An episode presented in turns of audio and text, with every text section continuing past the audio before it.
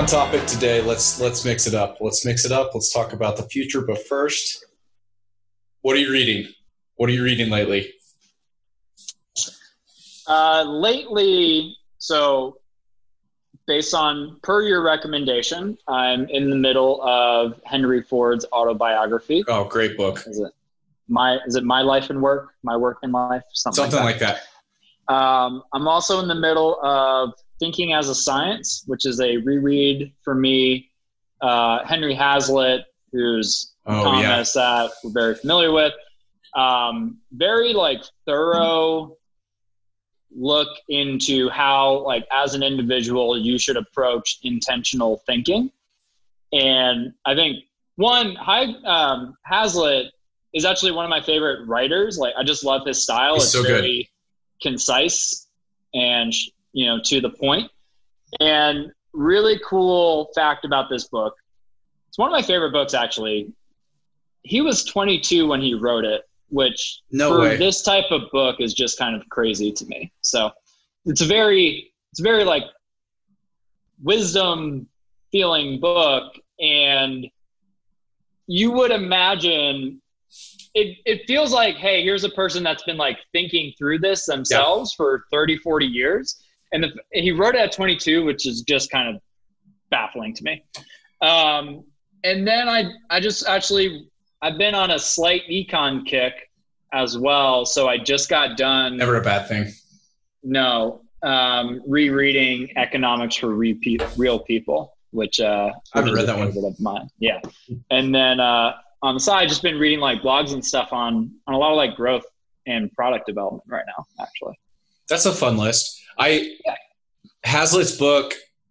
I can like picture the cover of it. It's been it's been four or five years I think since I read that, but it's got the it's, light bulb. It's yeah, the light bulb. It's, it's, funny when it's like, man, I know I've read that book. Who is it? You said Hazlitt. It's like, oh yeah, yeah, yeah. So many good books. Um, the Henry Ford thing has been amazing. It, has been amazing. That first chapter, uh, I could like reread, re-listen to that chapter over and over again. That that's one of especially the, right now. That's one of the most just like I don't know the right word right now. Just uh, the the first books in a while where it's like I have to own multiple copies of this. I need to go order the physical copy. I can't keep up uh, audio booking. I need to underline and reread and chew on some of these ideas. Um, but it's funny that wasn't even on my list. I've been going down a rabbit trail, which I do is like I read one book and they mention some other thing, and then I start that and then read some other. I go down some other rabbit trail. So I was reading um, Prosperity Paradox by Clayton Christensen. Yeah, and it's it's a cool book because it's it, it talks about like instead of figuring out how to solve poverty, let's think about what conditions create prosperity in the world, and let's look yep. at countries where there has been just absolutely devastating poverty, and they've somehow had a, an economic turnaround and let's look at it. And it reminds me, it, it almost is yeah. kind of like Wealth of Nations type, but like much more mm-hmm. um, business school, modern day. Yeah, I'm what I'm curious. What are the what have you noticed that like are there big differences with his point of view versus just kind of the general macro case for free markets and stuff? I I think it if you really wanted to make a philosophical case or, or case like that. Like it's very much free market leaning, but it, but it, it it's it's not so much just about trade, about like establishing trade or whatever. The the core kind of idea from prosperity paradox is finding non-consumption in the world. So, like an example, um, there was not a low cost. Nobody in nobody in Africa had had mobile phones and it's because there weren't towers there. It was too expensive for a phone. It was too expensive for service. And you you go like traditional market researchers are like, you know, they look at market demand and they're they're like, they don't see Africa on the map for mobile phones because nobody already has a mobile phone, and so they don't think right. of that as a market. And instead, this one guy's just like, there are people there, and they have a problem Like they have the same problem everybody does. Yeah, the same problem. Right. Yep. And the problem isn't that there's the, the problem is that nobody has has built the infrastructure. Nobody's gone in and solved this solution or or rethought how to solve this same problem in a different way for different people. Right. With, without relying on the same infrastructure that you know has been in the U.S. that was built up more gradually over time. And stuff. Yeah. So he he dissects like 30 or 40 different instances of this in history across the world like like market changing innovations one of the examples he uses is henry ford and the development of the automobile like in the in early united states or whatever where um, which you know reading that book you get a little bit of different different glimpse into it. But clayton christensen's looking from the outside 100 plus years later and he's like look at what ford did. They didn't just build a car. You know they went and built up they created filling stations. They created the roads or they you know like the department of transportation all these different things that didn't even exist like yeah they came as a result of this innovation that that henry ford was kind of like pulling the world into the future and yep. like laying the foundation for all these different um, innovations. they built they built like the modern company and probably yeah. like modern management philosophy too. Yeah.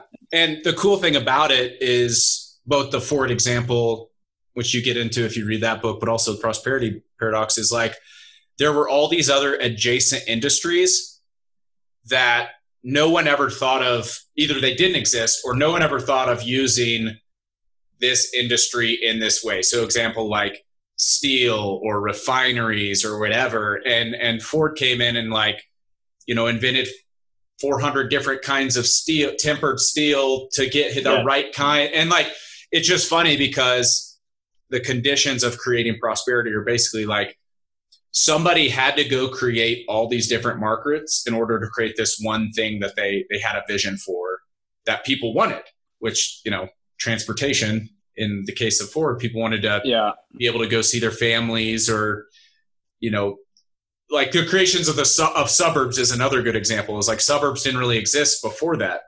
Uh, yeah, but with so many people being employed at you know in one spot, then yeah. that creates the demand for suburbs. And it's like, okay, if you try to do that before that specific problem existed, yeah, there like nobody would want it. Yeah, nobody nobody wants to live, you know, forty minute drive away if they don't have a car. Um, so anyway, all of both of those books have just been they've been they've had my wheels turning about so many different things. And which brings yeah. up the kind of the bigger idea I want to talk about today is like the future. As I've been thinking about those ideas, I've been spending a lot of time in the past, like these historical examples. And I was just thinking about Ford in particular is like this guy saw something that nobody else did. There's no way that he didn't have some glimpse of where he wanted to go. He was just innovating at such a rapid pace. And so I've been looking out in the world and like what are the things happening right now that excite me the most? What's the most interesting maybe not the most interesting idea happening, but I've just been thinking about a lot of different things that really interest me. So I'm going to turn it what over to What do you. Got? No, no, no, no, no. Okay. You're I'm on a roll. I want roll. want to kick things off. Yeah, go for it. So, one of my side interests has always been grocery stores, and I think that's you know that was one of my first jobs. I had such a great experience or whatever. Uh, I loved it.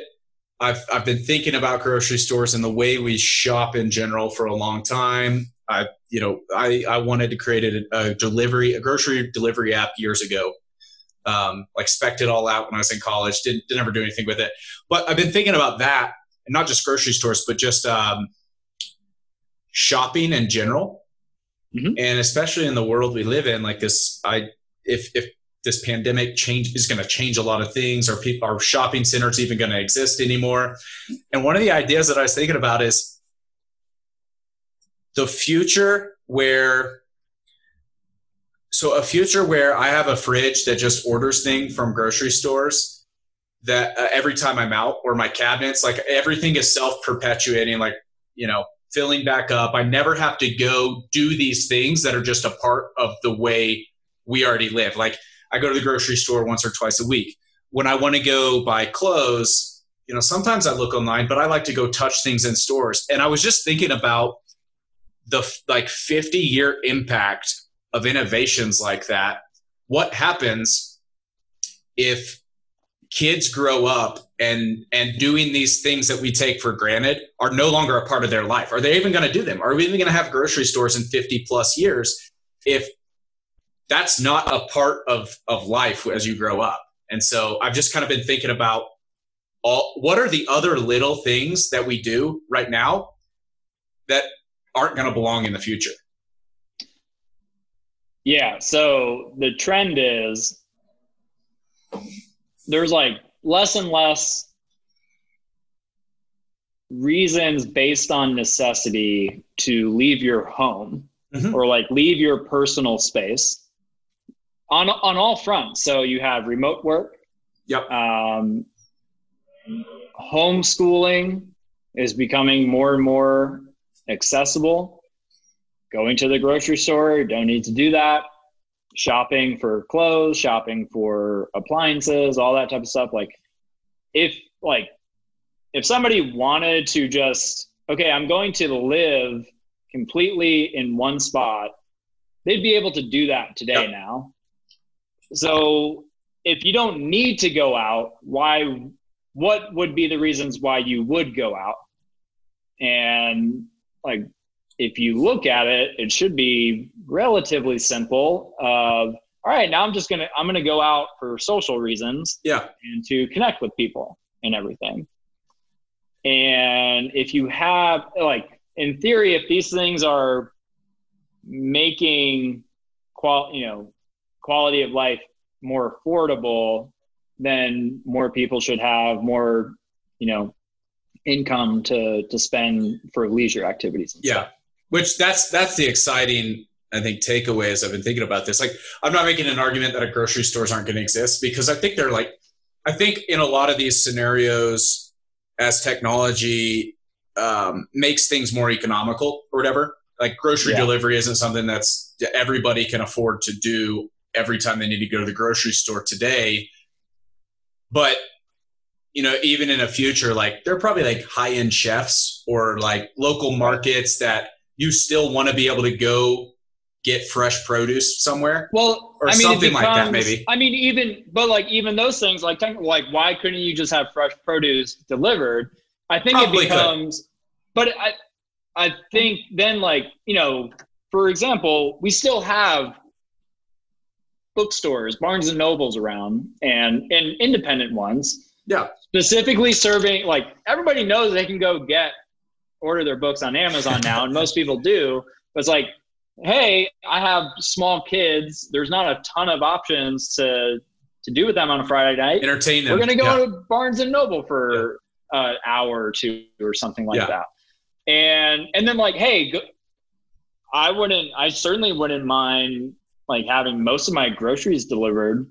And the other cool thing about in the future is as the as our like health and nutrition becomes more you know there's more tech infused with it yeah. then you can connect your your health your yeah. your unique diet requirements and stuff to your grocery delivery and theoretically like you don't even have to think about what to order it goes yeah. from all right let's look at your health data to here's what belongs in your fridge and in your cabinets and yeah. stuff. They're they're and, hey, I set my budget and yep. you just never think about it. There when you start so every time I I I sit down and I start thinking about like one specific you know version of the future. Like literally as grocery stores.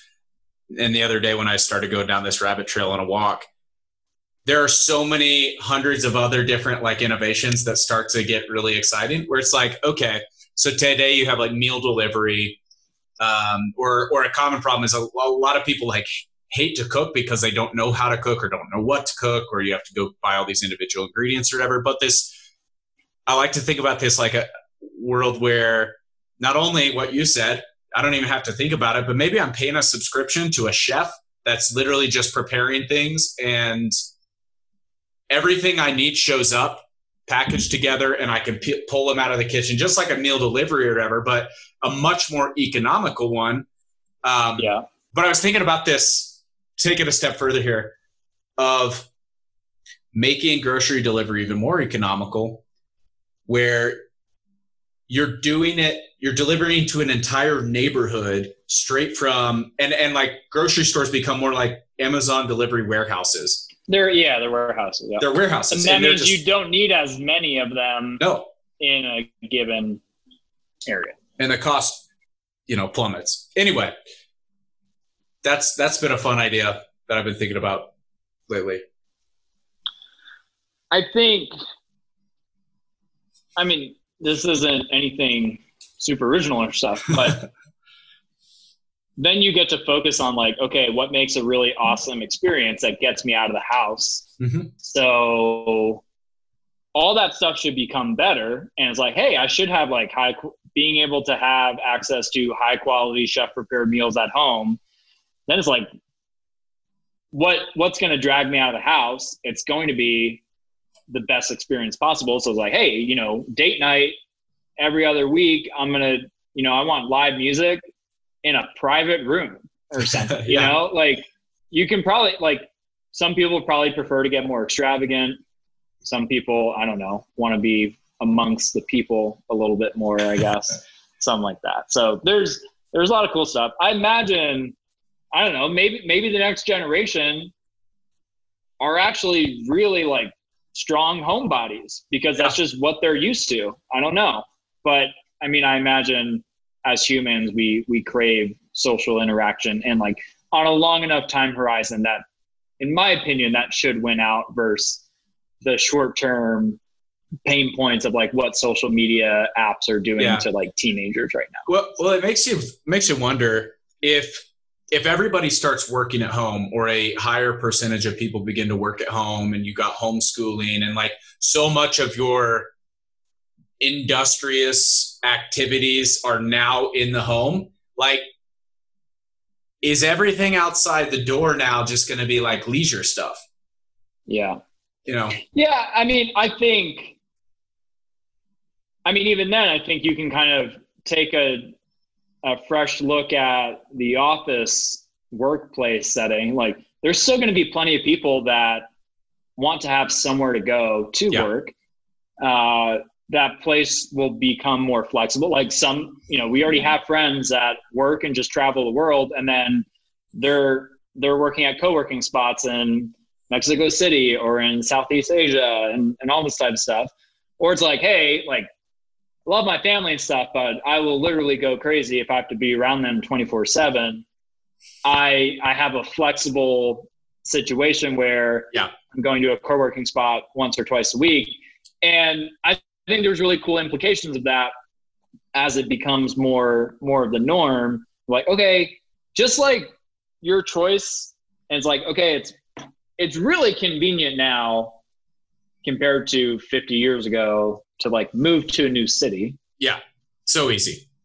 And by moving, by making the choice to move to a new city from your hometown, you are saying, okay, I'm choosing to be here and choosing to be around these people and stuff.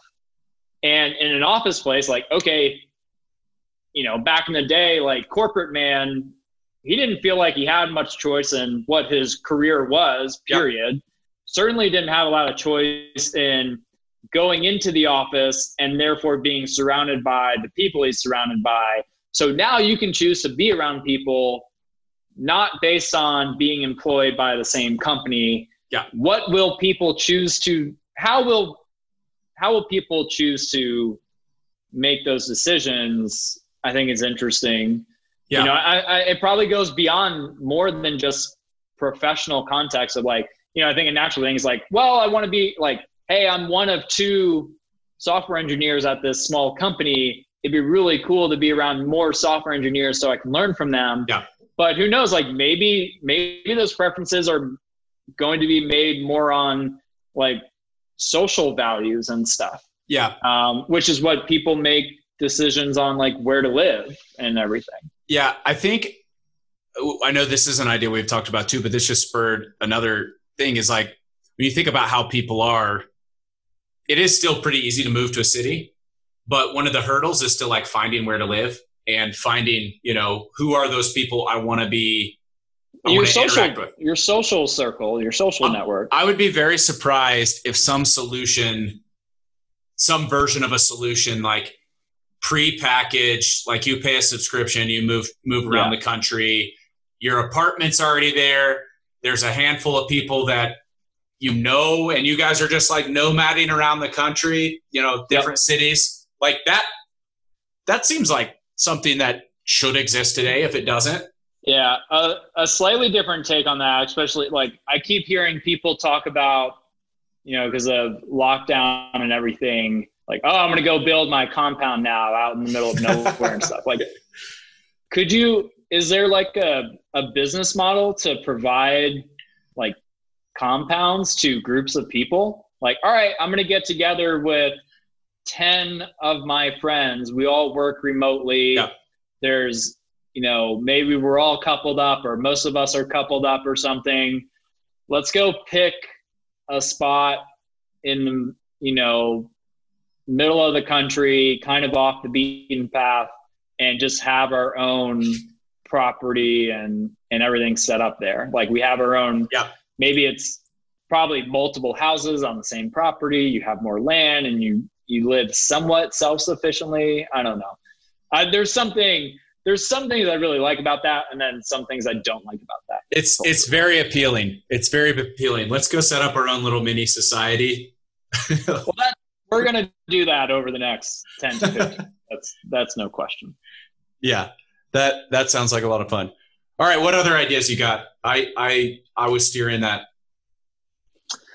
Um, I mean, one thing that's just always on on my mind is just how do people approach their careers with all these different yeah. changes coming, different innovations and and whatnot. And just reading reading a cool article, blog post, something from James Bashara over the I, I may be messing up the exact phrasing he uses and stuff, but essentially having multi careers, not just like, okay, over a 40 year span, I'm going to have like three to four different careers. Yeah. But having multiple careers at the same time.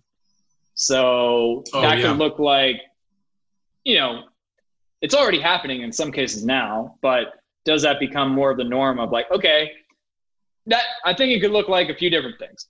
I'm doing sales, and this is something we we talked about. Like I'm doing sales, but I'm doing it for four different companies. Yeah, and that allows me to specialize in in the specific area where I have mastery, yeah. and that allows me to maximize you know my earning potential theoretically. Yeah. Um, or it could be I do sales for this company. I do sales at a high level I'm dabbling in content marketing over here. I'm doing art over here. I'm running my own business, selling that art, like, like whatever it is. What, you know, so like if that's going to become more accessible to people, one, do people prefer that yeah. over maybe more stability of like, okay, I I have one job, maybe I do different things in that job, but I see it as all the same. Yeah. Versus, hey, I want to be more, I want to diversify my work.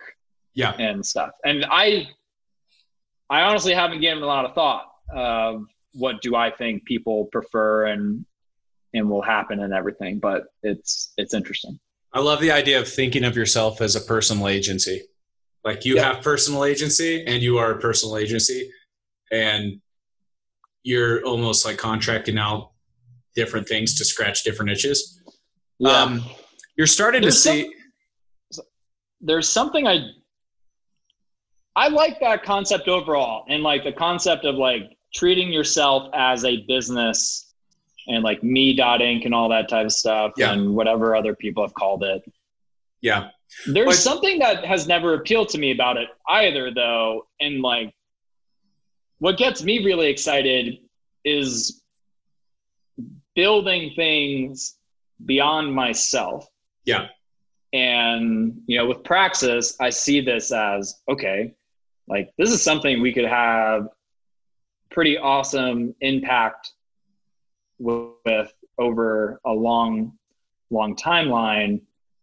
And, but I like that I see it, I see it as something more than just like me and like my career. Yeah. Whereas like if I was, if I viewed it more as like, okay, I'm a I'm constantly a free agent and I'm going from spot to spot and everything. Yeah. And you know, the from a philosophical standpoint of like what do I think other people should do? Like do whatever you yeah. want.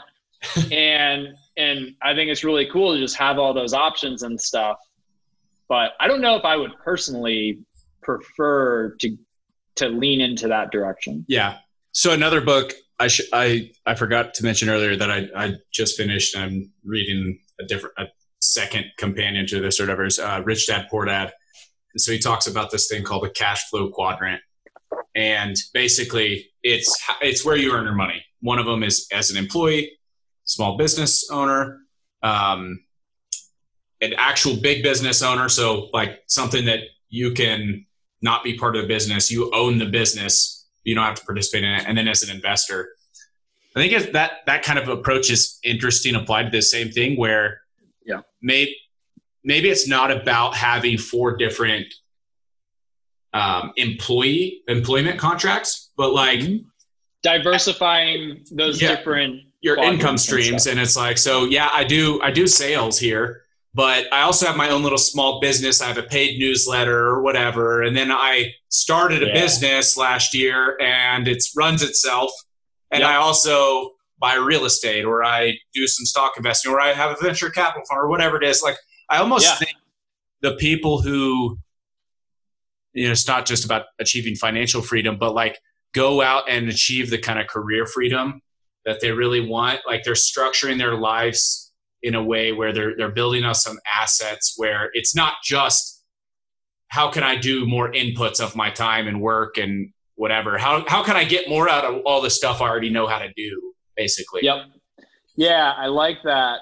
A cool personal thing about it is that I think probably our generation has this in particular is well, maybe that's not true. But it does exist. And that personal i you identify with your job yeah. probably too much. Yeah. And what you're describing is like you would never identify with just one thing. You'd be identifying with on a more individual basis of both like hey here's my unique stack of yeah. things that I work on and my different income streams and everything like that, as well as like, hey, here are my unique skills and strengths and contributions. Yeah. Um, as opposed to like my mental health is dependent on this one company yeah. and its status of, you know, is it the up and coming startup or is it, you know, is it just successful or not or what's happening and, and everything. Yeah there's i think that as you as you i mean like like you said we our generation does identify a lot but i think as you start to move away from just i only am an employee here not only do you get a little bit more freedom but maybe like less stress like less anxiety because as you start to embrace those other sides of your identity and like going out and i don't know being an artist in your spare time whether you're doing it for money or not like letting yeah. those you know, I'm I'm multi I'm multi-dimensional, like letting some of those other dimensions out. So well, I think having that freedom, then you have far fewer excuses of like feeling trapped at your job. Yeah. Because like, okay, if you know, assuming more and more people are, are going to be capable of this, it's easier to have two, three, four different opportunities you're working on. Now you should never like you should never feel stuck in one place. And therefore you know more companies have more satisfied contributors whether they're employees or not. And theoretically that should lead to better overall performance of, of all those companies and everything. And personal fulfillment happiness satisfaction what have you it's exciting to think about definitely different times in where you know the, the traditional employment career um, approach used to be, like what it used to be in the past. So exciting times. All right, it's been another episode. Hit subscribe, tune in. We've got more stuff coming your way soon.